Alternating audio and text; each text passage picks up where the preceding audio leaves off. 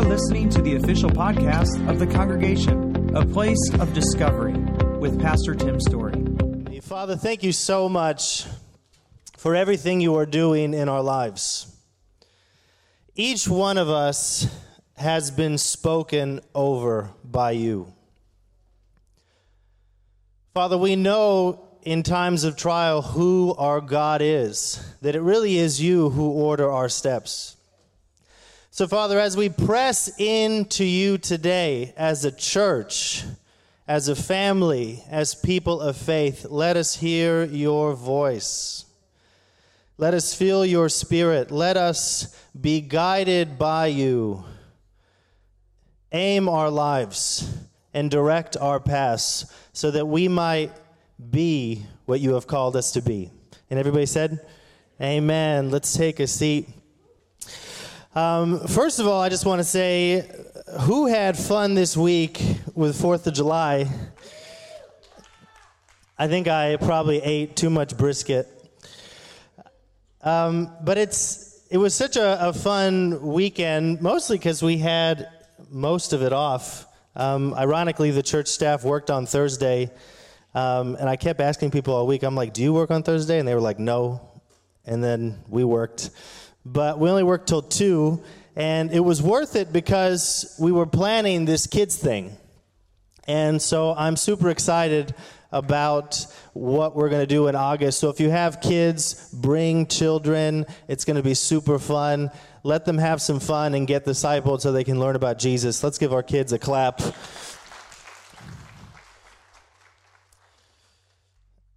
So the the title of the series is called Divine Direction. Someone say divine direction.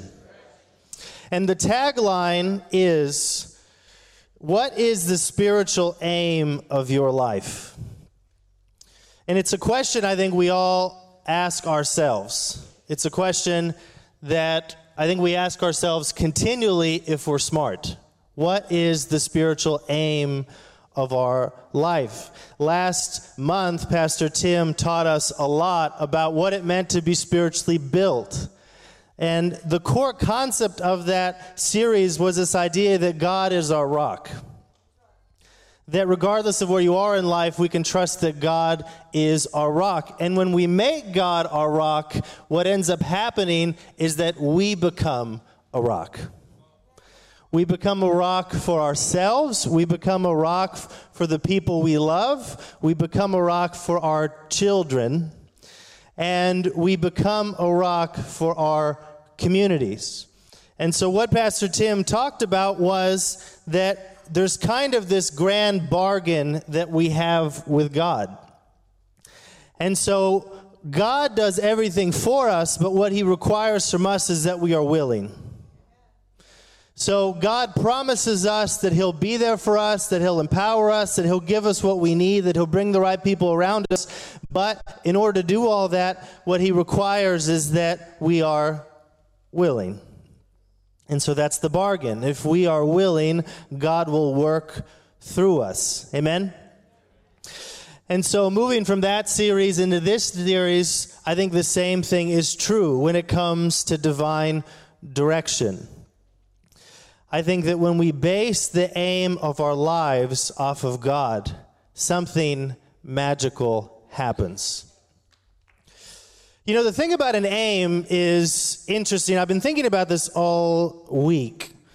Um, and if you've ever met a good leader before, how many have met a good leader? They're magnetic, they're electrifying. You get around somebody who is a real leader, and it kind of shocks you, it kind of makes you step up. And I think the reason why it does is because that leader has an aim. It's electrifying to be around a person who knows where they're going. It really is. And it can build so much faith because you don't need to really see a lot manifested yet if you know there's an aim. It's like, for instance, say you meet an entrepreneur and they start a business and the business hasn't made any money yet. At the same time, the valuation of the business could be high. Well, why? Why is the evaluation of the business worth a billion dollars when they're not breaking a profit. Well, what people are buying into is vision. Is that people are making a bet that even though this company hasn't been profitable yet, the aim of that company is going to get to a place where it will. And so I'm betting on how well and good the aim is, how well it's constructed, how well it's thought through. And the truth is, and this is something that I think is interesting, I think that every person you meet has an aim. I think that every company that you see has an aim. Every church you go to has an aim. Every family has an aim. There's an arc that we live out. If you look at a person's life, I think you have a beginning, you have an origin, you have a place where they were born, and then you have an arc. You have a journey that they walk to a destination. And what's interesting about that is that you kind of have an aim whether you like it or not. So if you're not shooting for something, or if you are shooting for something, you're going to end up somewhere. So you might as well take a shot at it.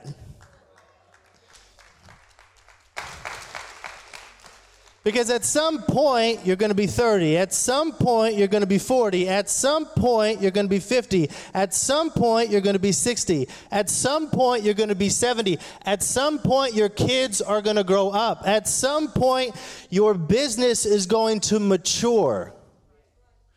And so it leaves the question where are you going? If we if each of us has an aim and we can't choose to, to opt out, then really the best decision is to get in the fight. Because if we're going in a direction, wouldn't it be better if we had agency in the process? And that's the thing I think about aims is that we each have one but the question we ask is one, do you know where you're headed? Do you know where you want to be headed? And two, are the things that you're doing moving you there? Or are they not? And I think that applies in every area of our life. You know, I work um, with a lot of young people, or for instance, I, I um, I talk to a lot of people who are newly saved, newly Christian, or or maybe they uh, you know grew up in church now they're getting back into church and, and we just chat about spiritual development and the process of it. And one of the things i'll say is you should just start with committing to sundays. Just start with that. Start with taking time out of your week that is devoted to you and god. Right and so a person might hear me and then they come back and they say, okay, I've done that for six months. And I say, great. Now start serving. So now that you have a part of your life that's between you and God, why don't you take a part of your life and devote it to someone else's need? And you see a person do that for six months. And then they come back and say, I've been I've been spending time with God and I've been I've been serving and it's okay. So now that you know God and you're plugged into God and now that you are thinking about others, it might be time to grow your skill set. So how about you take on more responsibility so then you can stretch yourself. And so all those pieces kind of work together.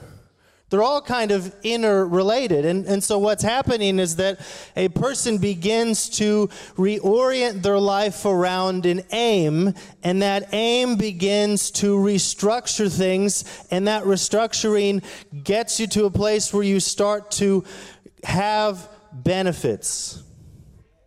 Or what a person who owns stock would say, you're starting to see a dividend. You're starting to see that aim and application are having a direct effect on the direction of my life. Amen? And I'll say this no matter how good your aim is, because I've met a lot of clever people and smart people, And there's a million pieces of advice, there's a hundred books that tell you what to do. And I would say this no matter how much planning you make, no matter how good your aim is, I will guarantee you that God's aim for your life is better.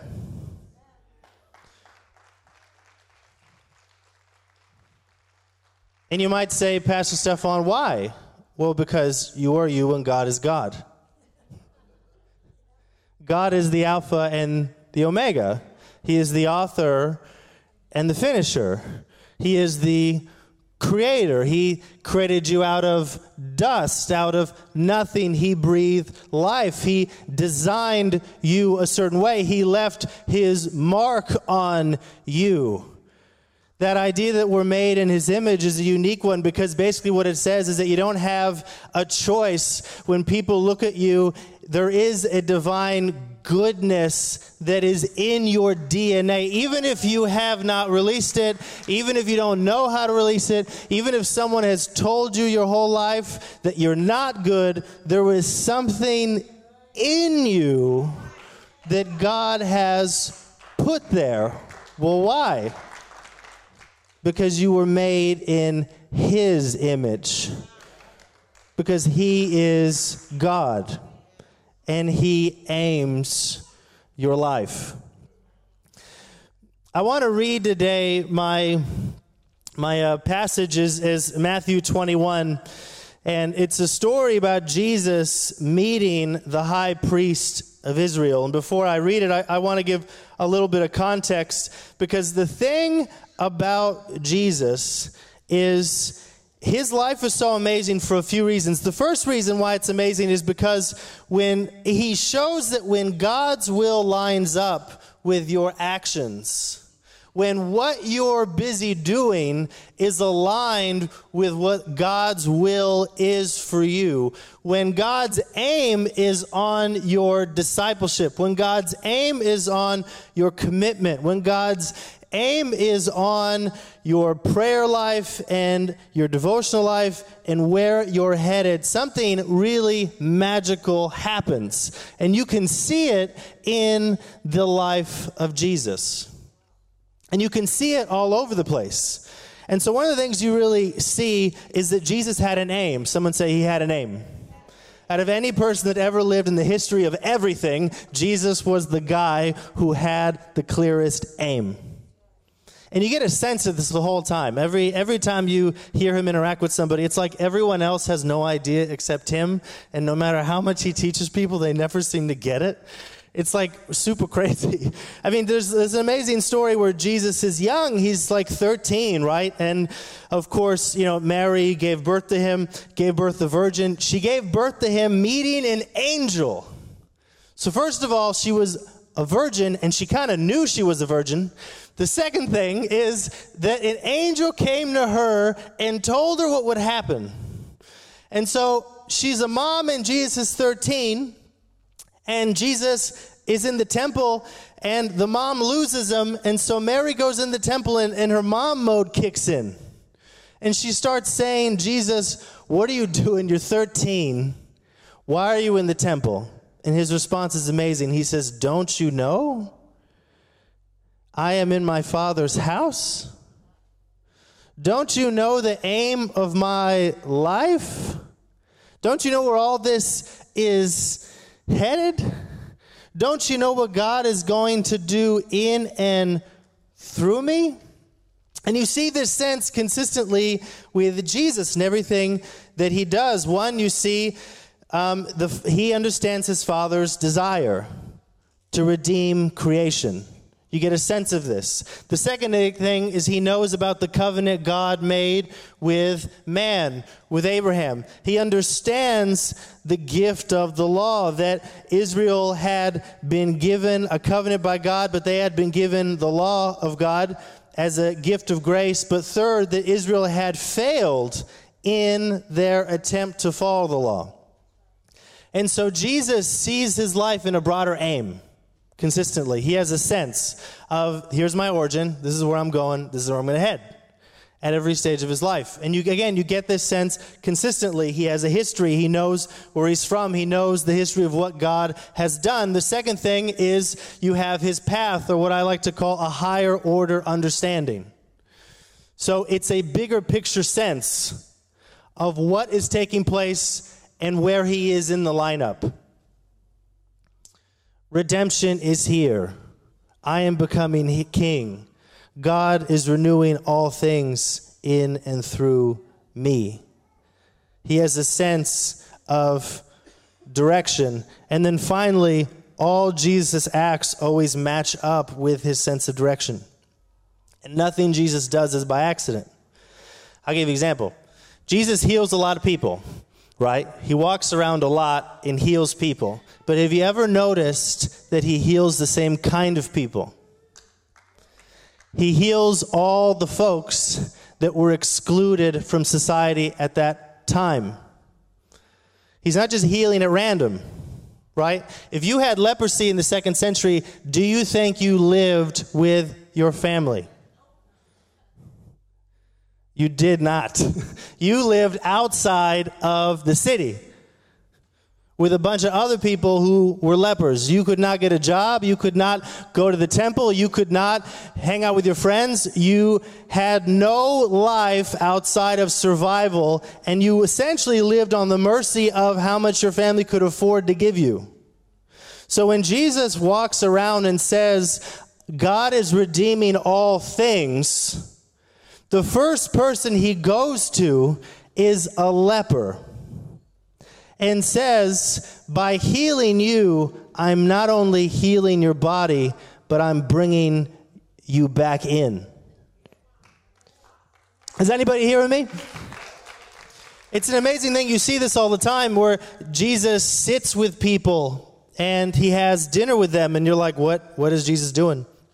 And he, uh, he ta- there's, a, there's a lot of, he uses a lot of analogies where he talks about dinner parties and, and, and how the king of, the, the king of God is, is being crowned and the kingdom is here and God is redeeming all things and this amazing thing is happening that, that Israel had knew about all this time. It's finally taking place and this is the moment. And he uses that, that analogy of a coronation and then says, But the people that will sit in the front are all the folks that had not been invited before. And so, again, you see this everything Jesus does is directly aligned with the aim in the direction that God is calling him, the Father is calling him to go. And you see this. And I think there's two lessons we can take from this. The first one is that there's a fundamental there's I think there's a fundamental truth in this that's just true everywhere. And that's the structure of how life works.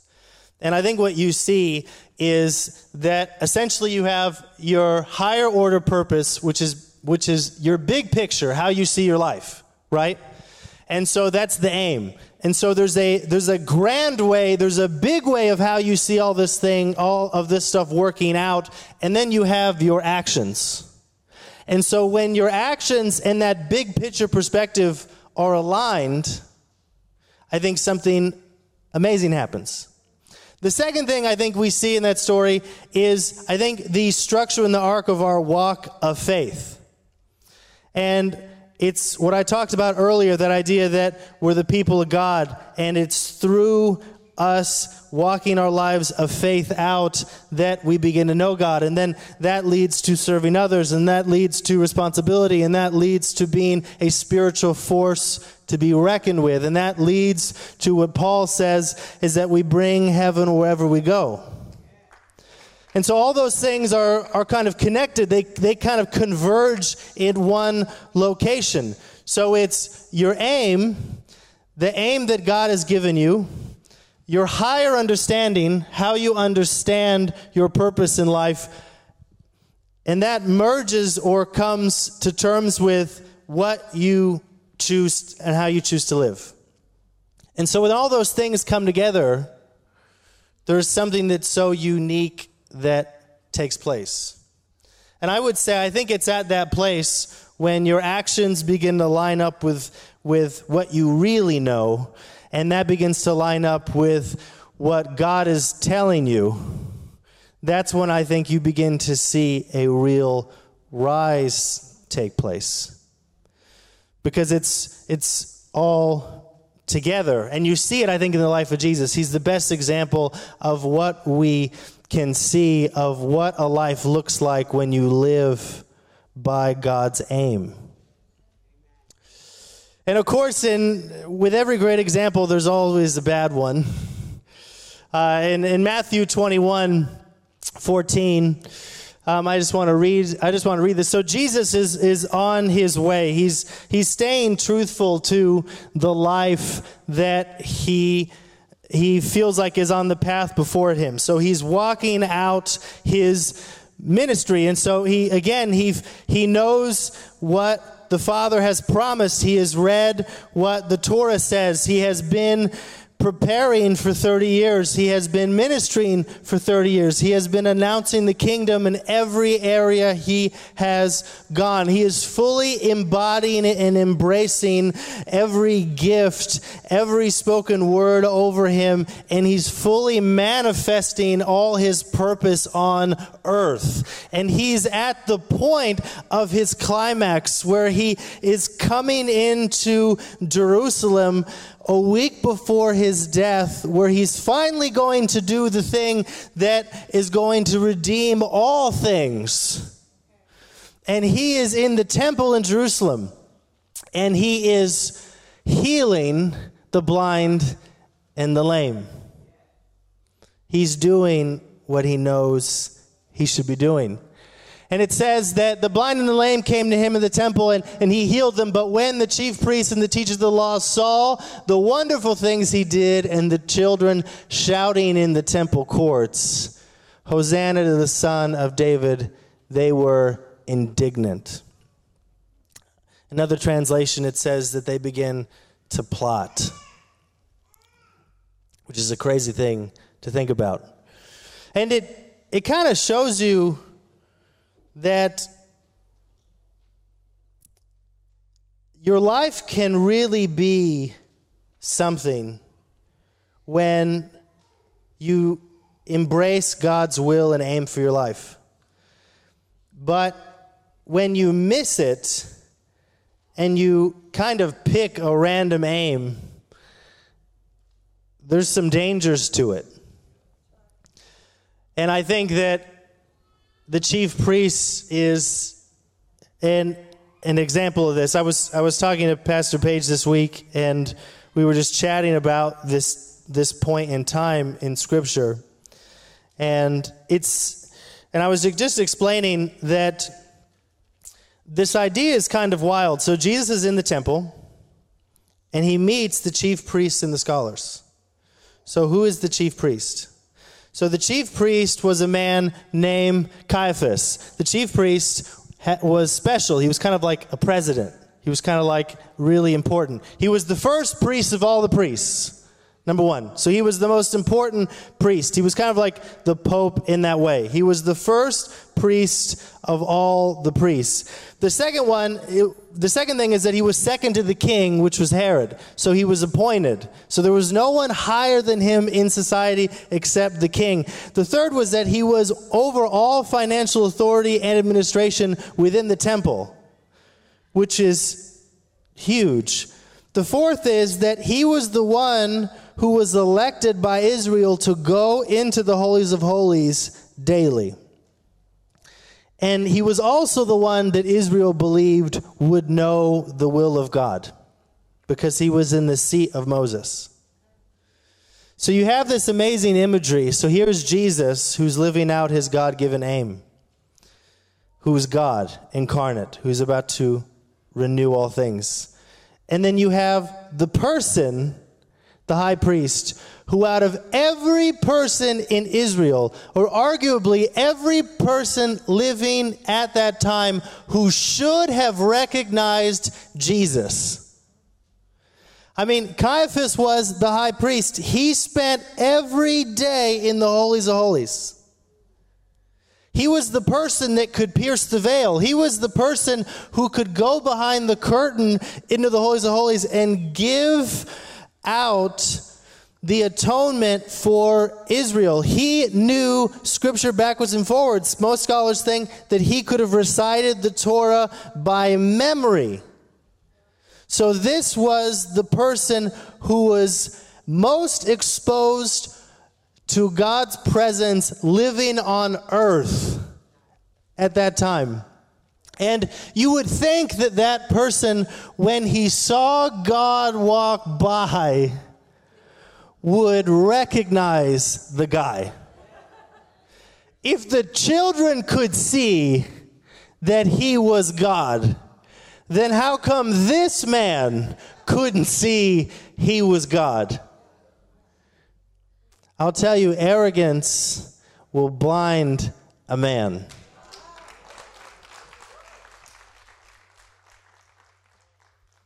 It'll blind you. And it will not only blind you in a small way, it will blind you in a big way. Because you could spend 10 years going in one direction and realize that you had no business going in that direction for 10 years. You could not want to take advice because you could you can't admit that you're wrong and go 20 years without taking basic advice that even a child could know. What does it cost you to have the wrong aim? Because when you have the wrong aim, I think you, you kind of see through those glasses. Have you ever been with somebody who, like, you go somewhere with, and no matter what is good, they are like in a super bad mood? Like, no matter what you do, like, you could, I mean, like, I have a friend, I, I love him to death, but I remember once at his birthday party, he had like 85 people there, and his parents got him a car. It was ridiculous. I grew up in South Orange County. It was ridiculous. They were like going the whole way, and he just still was mad. For like a dumb reason, like his girlfriend left early like something super. I'm like, dude, you have a car. Like, calm down. She might not even be around in a month. Calm down. that thing is paid off. It's a BMW. You should not even care. But it's so true when you're blinded, when you got blinders on, when you when you kind of think you're going a certain direction, sometimes the question you want to ask somebody is, man, how high is your aim? I know you got an aim. I know you see the world like this, but it might behoove you, to use an old fancy term, to just look up a little more. It might be in your best interest not to take yourself so stinking seriously. It might work out to your benefit with a little humility. Because what is the alternative? And that alternative is not good. So, one is, again, when you have a bad aim, the fourth thing, the first thing you say is that it, it breeds short sightedness. Someone say short sightedness. So when you have the wrong aim, I think you tend to miss things. The second thing is that it breeds arrogance. Say breeds arrogance, which is super dangerous. And I, I think with enough arrogance, I think what can happen when you don't have the right aim is you end up breeding destruction. And that is the worst thing that it can breed. I don't think it's by accident that it was Caiaphas. It was the same man who's plotting against Jesus in the story who is the one who orders the execution of Jesus. Oh, he makes it happen. He's the driving force. And so he not only saw God walk past him, but in the midst of that, he killed the very thing that he hoped to see.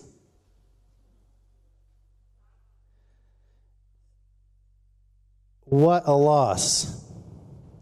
He not only missed it, because it's one thing to miss it. Because when you miss it, you can maybe find it. You know, Sometimes maybe you're in your family and maybe you miss something, there's a real opportunity, you, you miss it, but it's another thing to kill your chances. That's a different animal.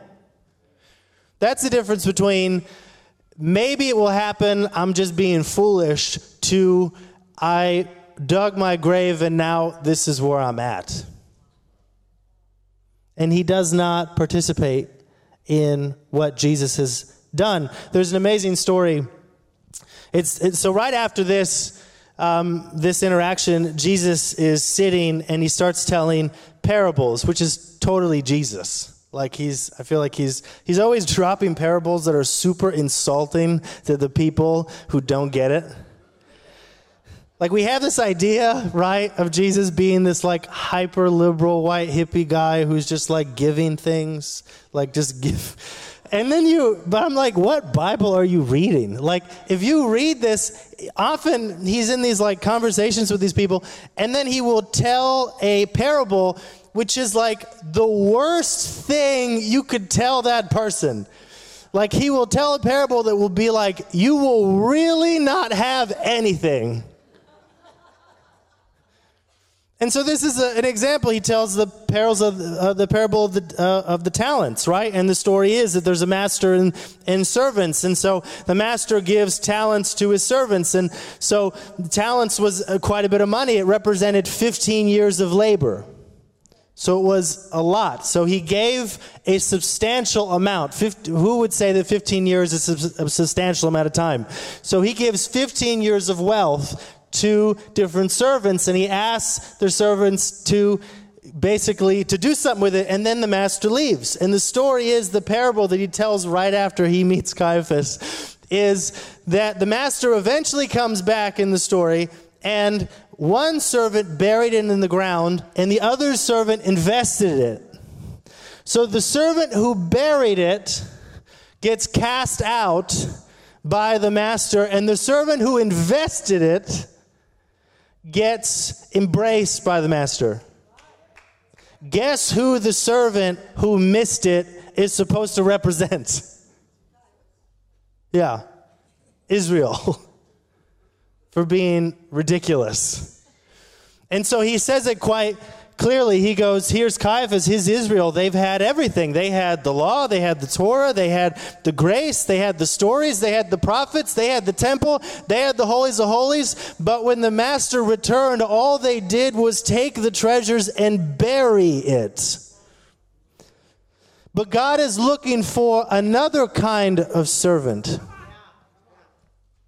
a servant who, when God does walk by, recognizes who the Creator is.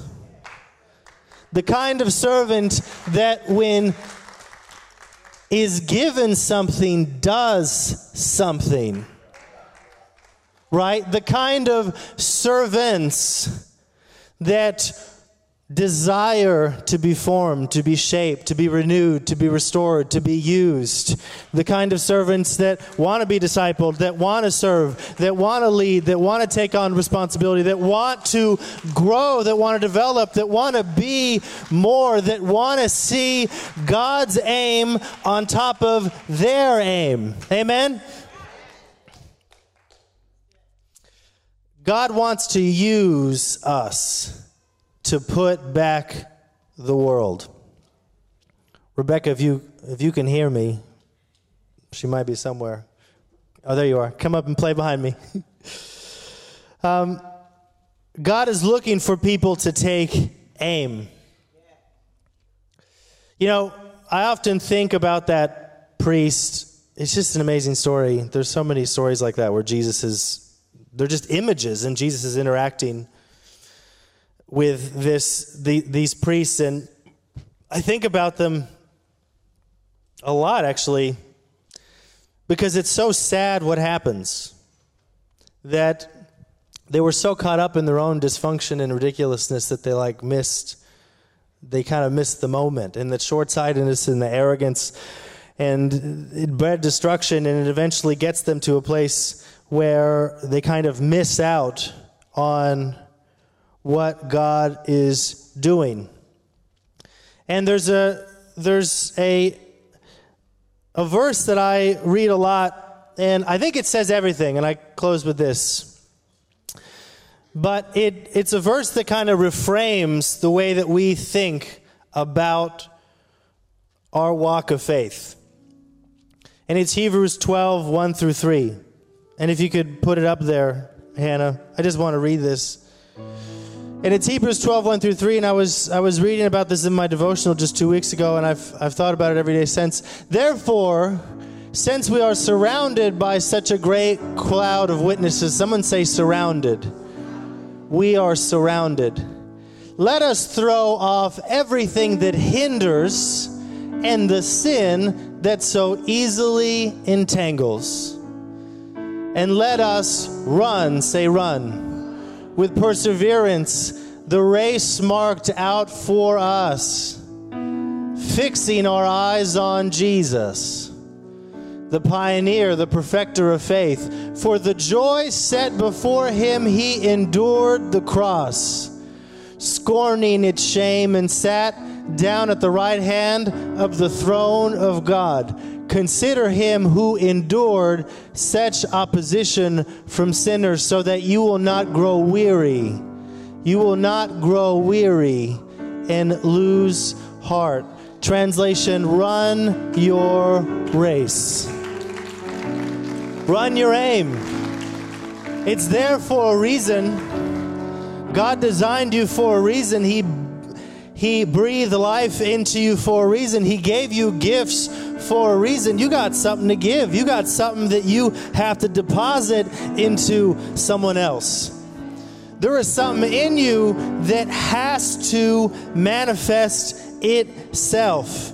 And it's not going to be maybe the way that you think it's going to be, but it's going to be in a way that God thinks it should be. And when it manifests in the way that God thinks it should be, what you will find is that it might be better than what you expected it to be. It's not like any other race. It's a race I think we run together. The walk of faith is a faith that many people have walked before you. Peter walked it, John walked it, Paul walked it.